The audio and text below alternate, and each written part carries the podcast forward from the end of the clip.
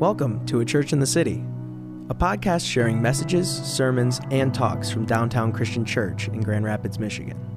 We exist to empower a movement of passionate Jesus followers. We hope that this word can encourage you and strengthen your relationship with God. Thanks for joining us. Well, good morning.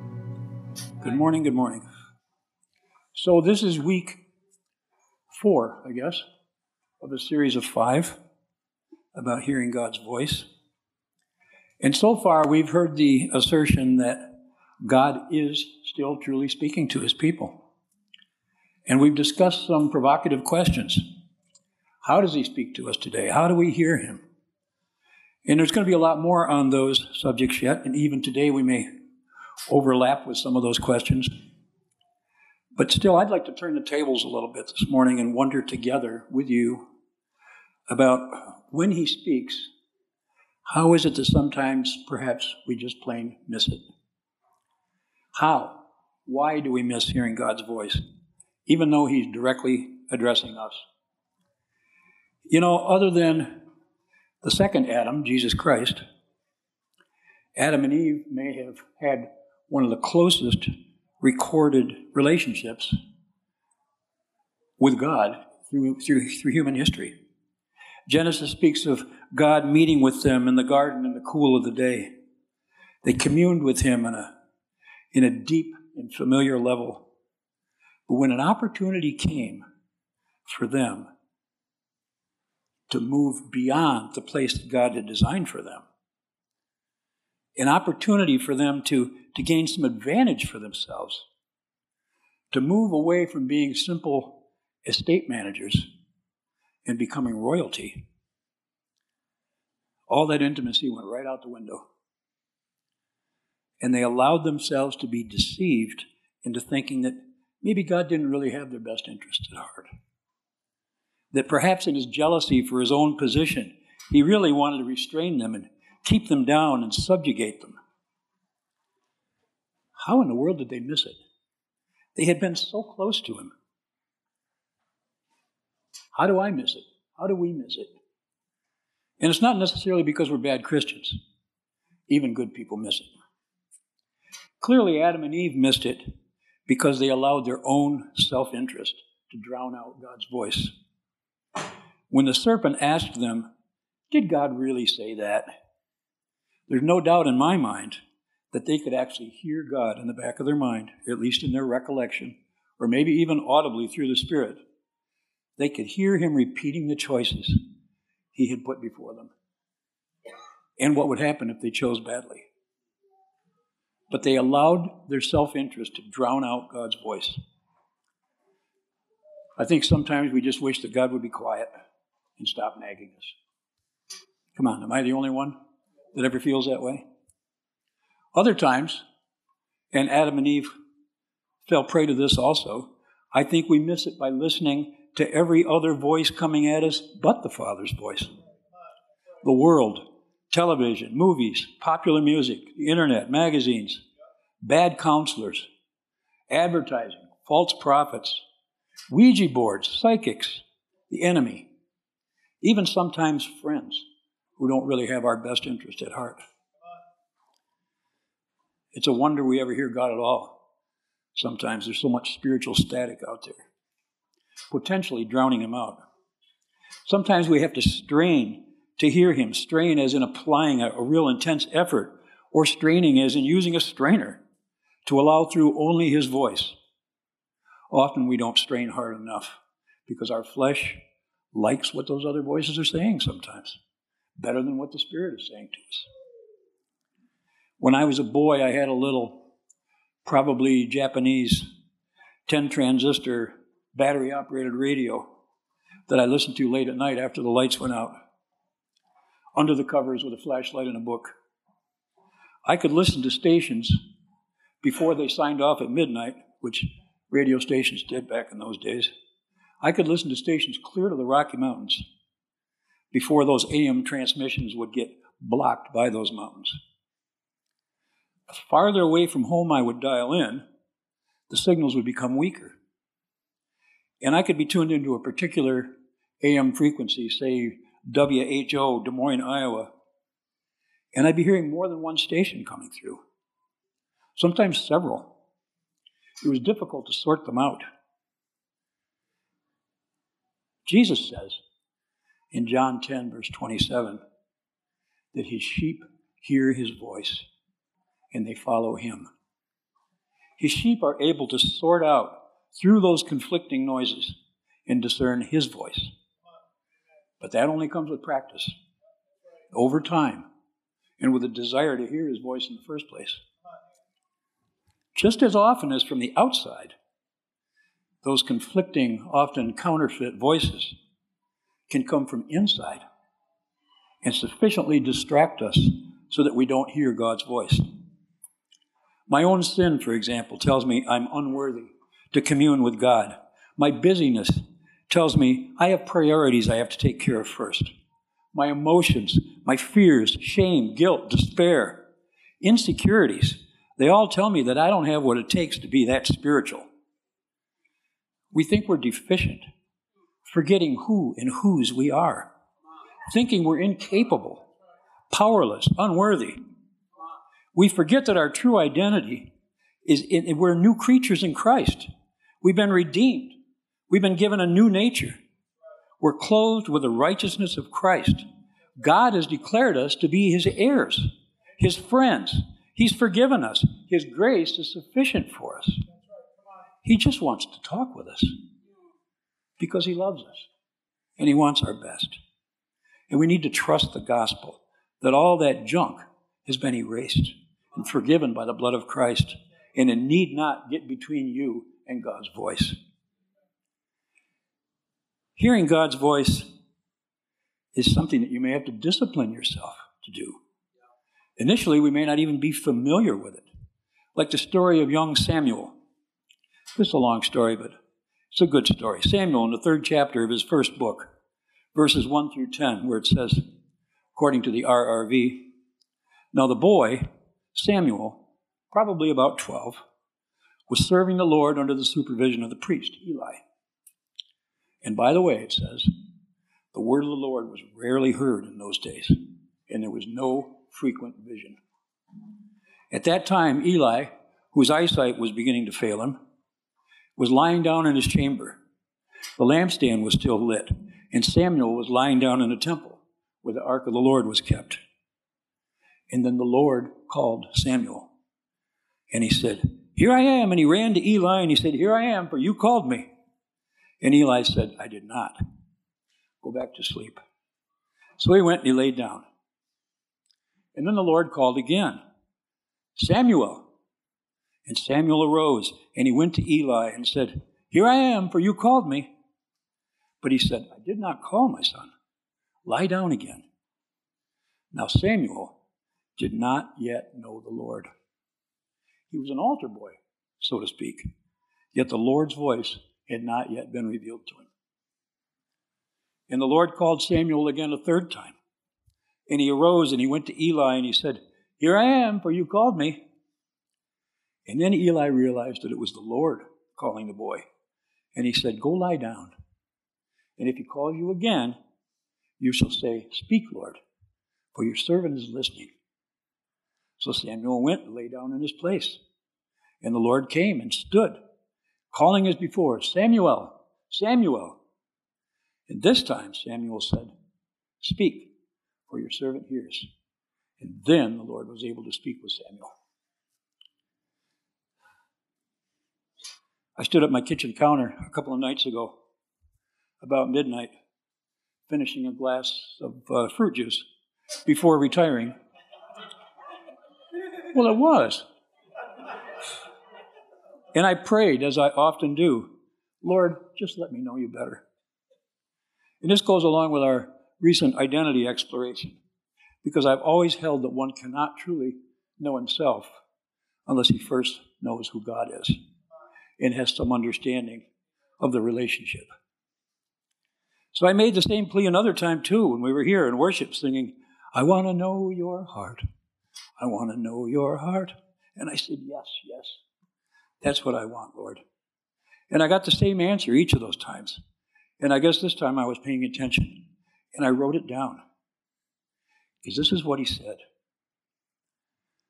Maybe without a sound, but this is what he said to me. He said, Then look at Jesus. Look at my son. Spend time with Jesus. Spend time in the Gospels. He is the expression of my heart. Spend time with him.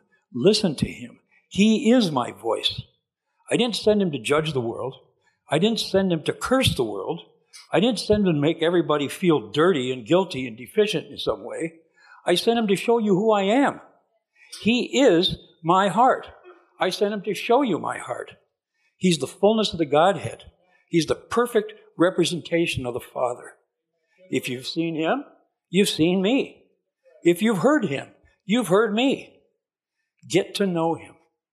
Because if you don't, you'll miss it. There's books written about him. Spend time in those Gospels. Tear apart his miracles. Scrutinize his parables. Pay attention to his sermons. Listen as he has one on one conversations with various people because he may also be talking to you. Pay close attention. You say you may want to know me. Well, then get to know him. His name is Jesus. He's my son.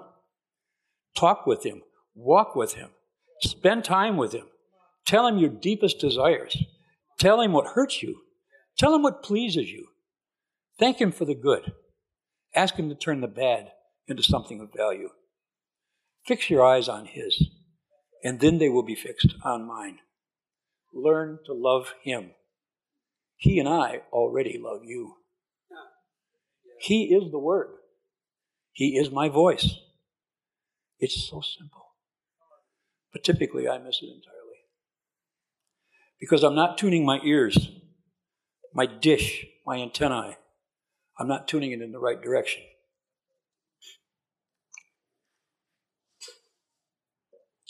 I think another pitfall is that sometimes when we're confronted with difficulties and challenges or decisions, well, we go to the Father in prayer, but too often only as a last resort instead of as the first line of defense. We forget that He is our refuge and our strength, and instead we depend on our own strength. We forget that He longs to talk with us and to listen to our hearts and to give us wisdom and courage. 1 Samuel 30, verses 1 through 6, another one of my favorite stories. David and his men, back in their outlaw days, had returned from a raid to find their camp burned, totally plundered. The wife, their wives, and their children had been taken captive, taken away.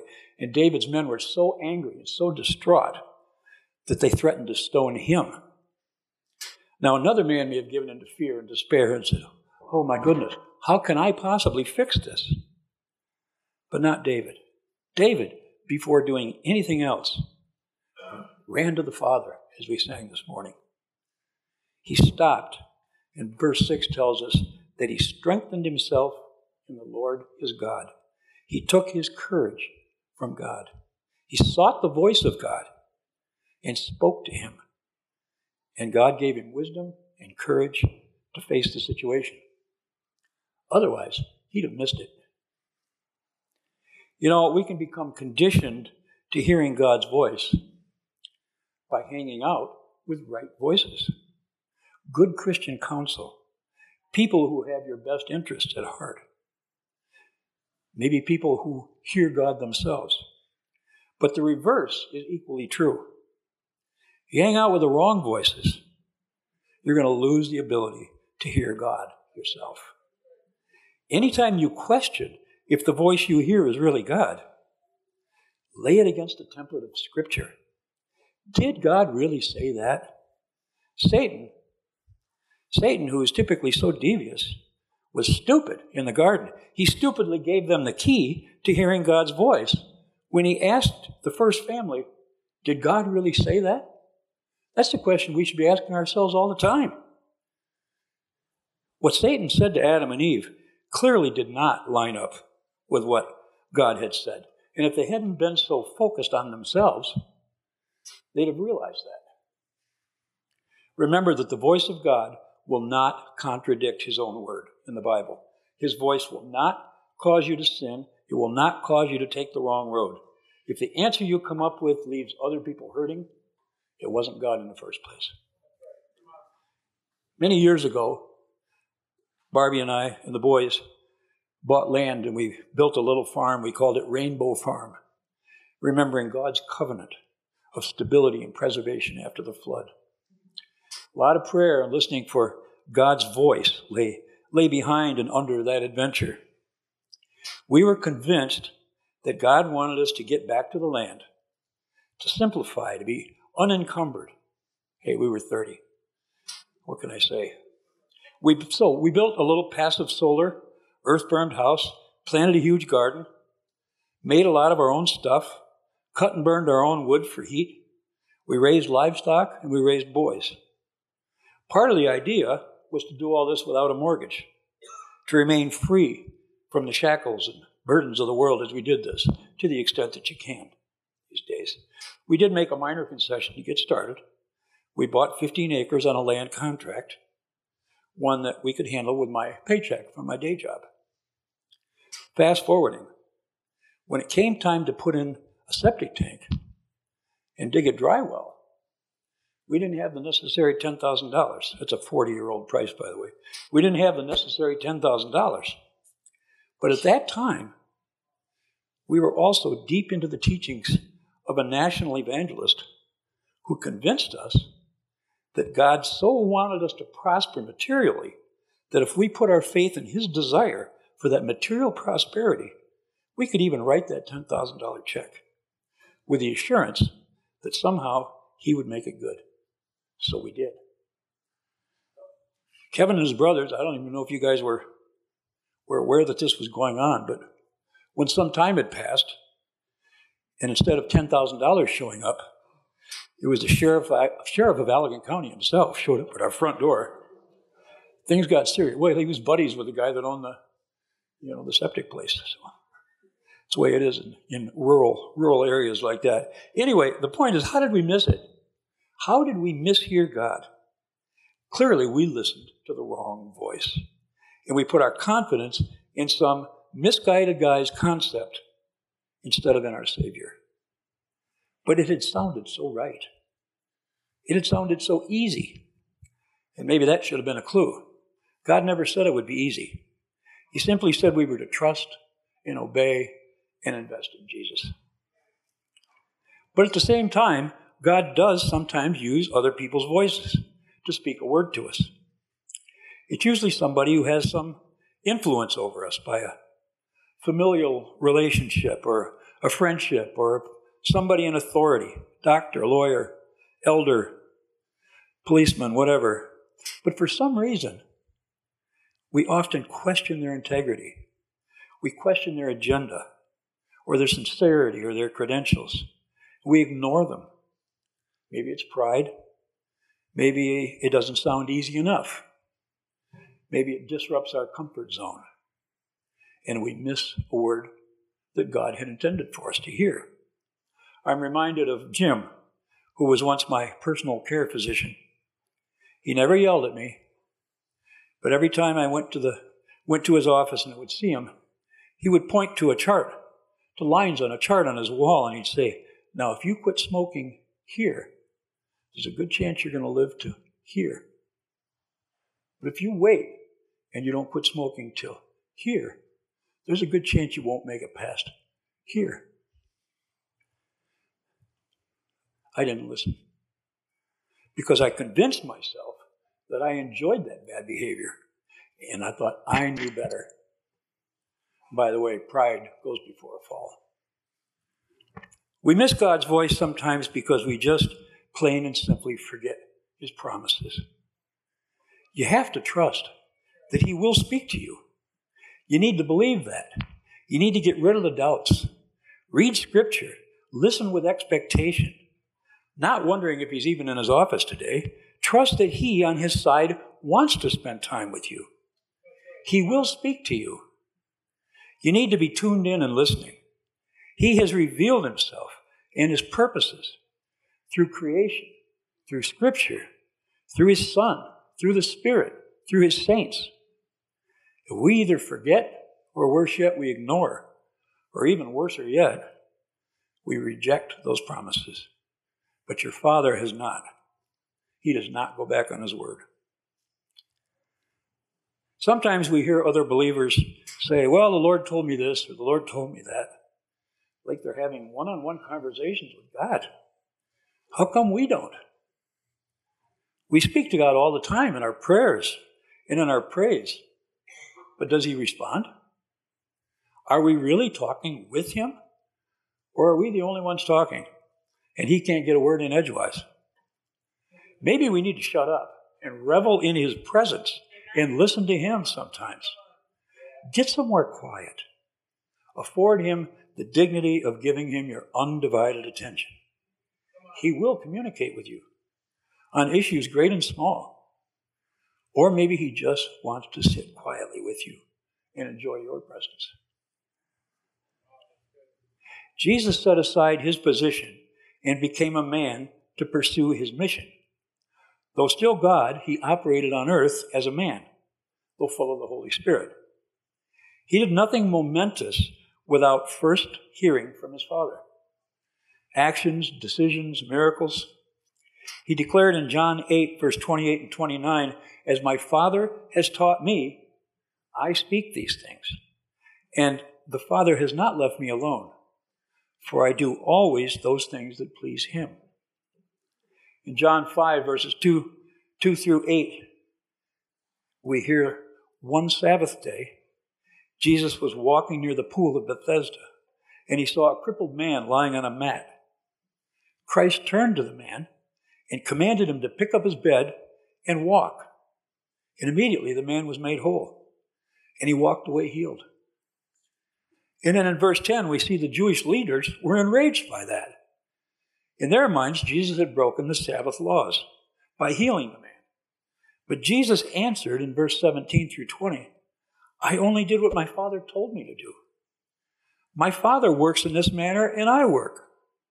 The Son can do nothing of himself, but what he sees the Father do. For whatever he does, these things also the Son does. For the Father loves the Son and shows him all the things that he himself does. In John 12, verse 49 and 50, Jesus stated very plainly, My Father has taught me everything I'm supposed to do. So you may wonder, when exactly did God the Father show Christ what to do? When did Jesus see God working miracles? When did the Father speak to him about these things? Was it back in eternity somehow, or or recently as a man walking on earth? How did Jesus know what to do and when and how? Jesus set a pattern for us to follow. We're supposed to live as he did, walk as he walked. The fact is, Jesus in his flesh had to rely on constant communication, a daily interaction with the Father's voice. He had to be dependent on the Father at all times in order to hear his voice directing him. Otherwise, Christ couldn't have done the things that he did. Jesus had to hear his Father's voice hour by hour, miracle by miracle, one day at a time. Without that, Jesus himself would have missed the Father's voice. How was Jesus able to hear the still small voice of the Father? the one that we so often miss. What did he do that we neglect? The Bible shows us that it typically happens through prayer. Excuse me. We alluded to that earlier. Again and again, Jesus went to a solitary place to pray. He learned to hear the Father's voice while he was on his knees. His Father was faithful to show him everything to do and to speak. Picture Jesus facing a major decision such as choosing his disciples, his fledgling church. Luke tells us in chapter 6, verse 12, he went into he went out into a mountain to pray, and he continued all night in prayer to God. And the next morning, Jesus called out the 12 disciples. How did he know who to call? Well, the Father had revealed it to him the night before. Jesus received encouraging words, prophetic warnings, while in prayer. He petitioned the Father, he worshiped him, he listened to his voice, and submitted to his will. In Matthew 14, verse 13, Jesus had just received news of the death of John the Baptist. When Jesus heard of it, he departed thence by ship into a desert place apart.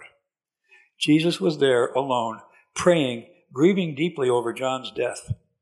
John had been a beloved friend, his cousin, as well as a respected prophet of God. Now, as Christ fellowshipped with the Father, he asked for and received grace. And there in the desert, while shut in with his Father, Jesus received direction for the next day. Matthew goes on to state that immediately after leaving that place, Christ began to perform miracles. In verse 14, we see Jesus went forth and he saw a great multitude and he was moved with compassion toward them and he healed their sick. That same day, Jesus fed a crowd of 5,000 families from five loaves and two fish. Try to imagine what a busy, full day that had been for him. Later that day, he dismissed the crowds. And what did Jesus do at that point? You'd think he might seek out a time to rest or a quiet meal. Maybe he would gather a few of his friends together, have a glass of wine, and recount the events of the day. Jesus did none of those things.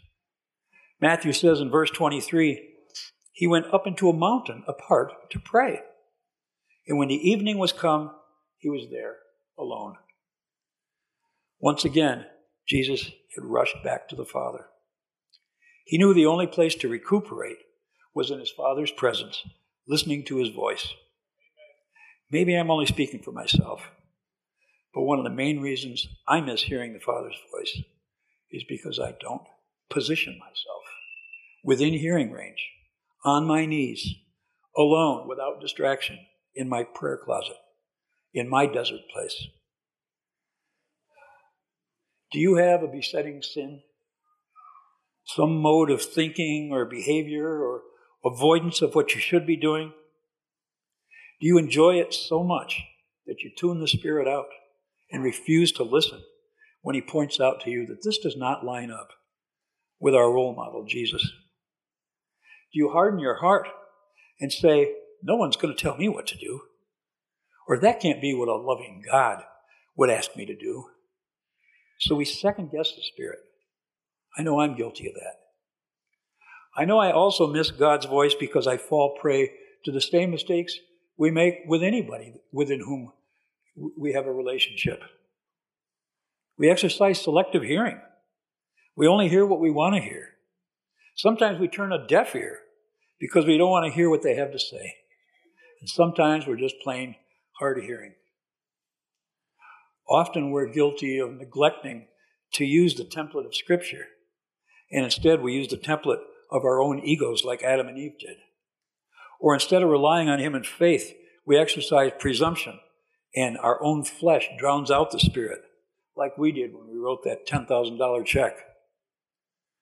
I dare say that the source of most sects, cults, heresies is someone saying, My God wouldn't have said that. My God wouldn't ask me to do that. That must have been an interpretation error, a translation error. And so they remake God in their own image. They build a false religion around a counterfeit God. And they miss hearing the truth. Sometimes we're just convinced we have a better plan than God does. I remember when Barbie and I were building the medical clinic, we did that a few times. Best example I can think of is the story of the floors.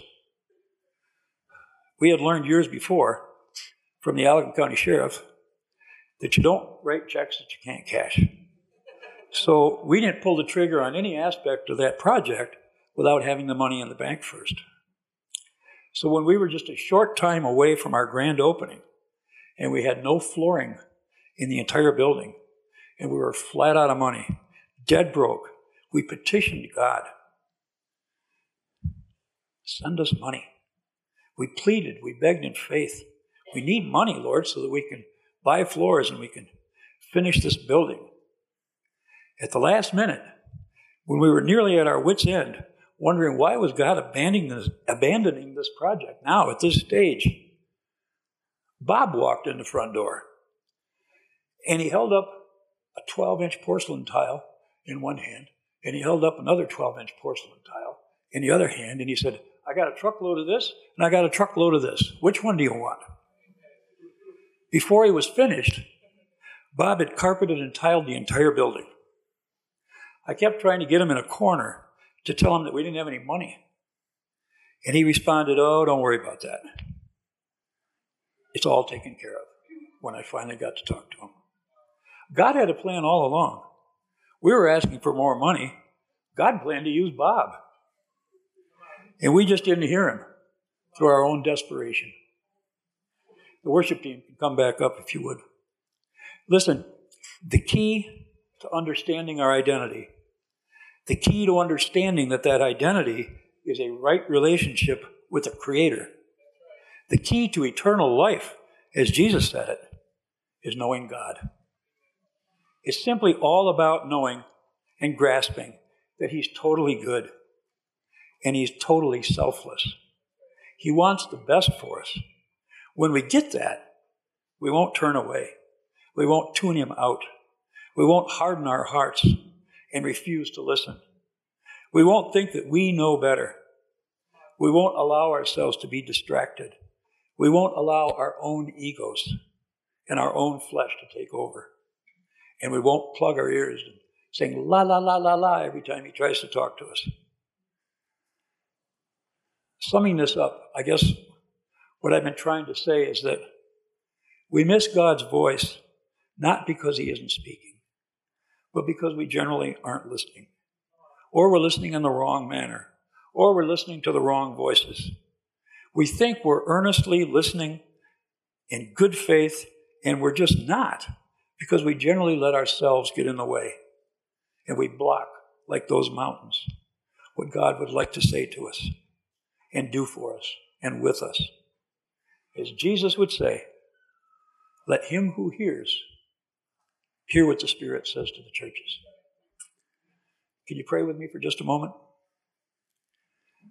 Incredible Father, we are overwhelmed and humbled that you desire to speak to us and with us, that the God of all creation would want to spend time with us. Open the ears of our hearts, Lord. Let your spirit tune our receivers to hear your voice, to let it pierce the static and to come through loud and clear. And then give us the humility to hear and the grace so that we can respond in a manner that pleases you and brings you glory and brings you joy. Amen. Amen. Thank you for listening. If you would like to learn more about DCC, get involved in one of our ministries, or give to support us, you can find us at achurchinthecity.org. You can also follow us on Instagram at Downtown Christian Church for Sunday morning set lists, sermon series announcements, and much more. You can also join us live on YouTube every Sunday morning at 10 a.m. Eastern. Just search for Downtown Christian Church. Thank you for listening.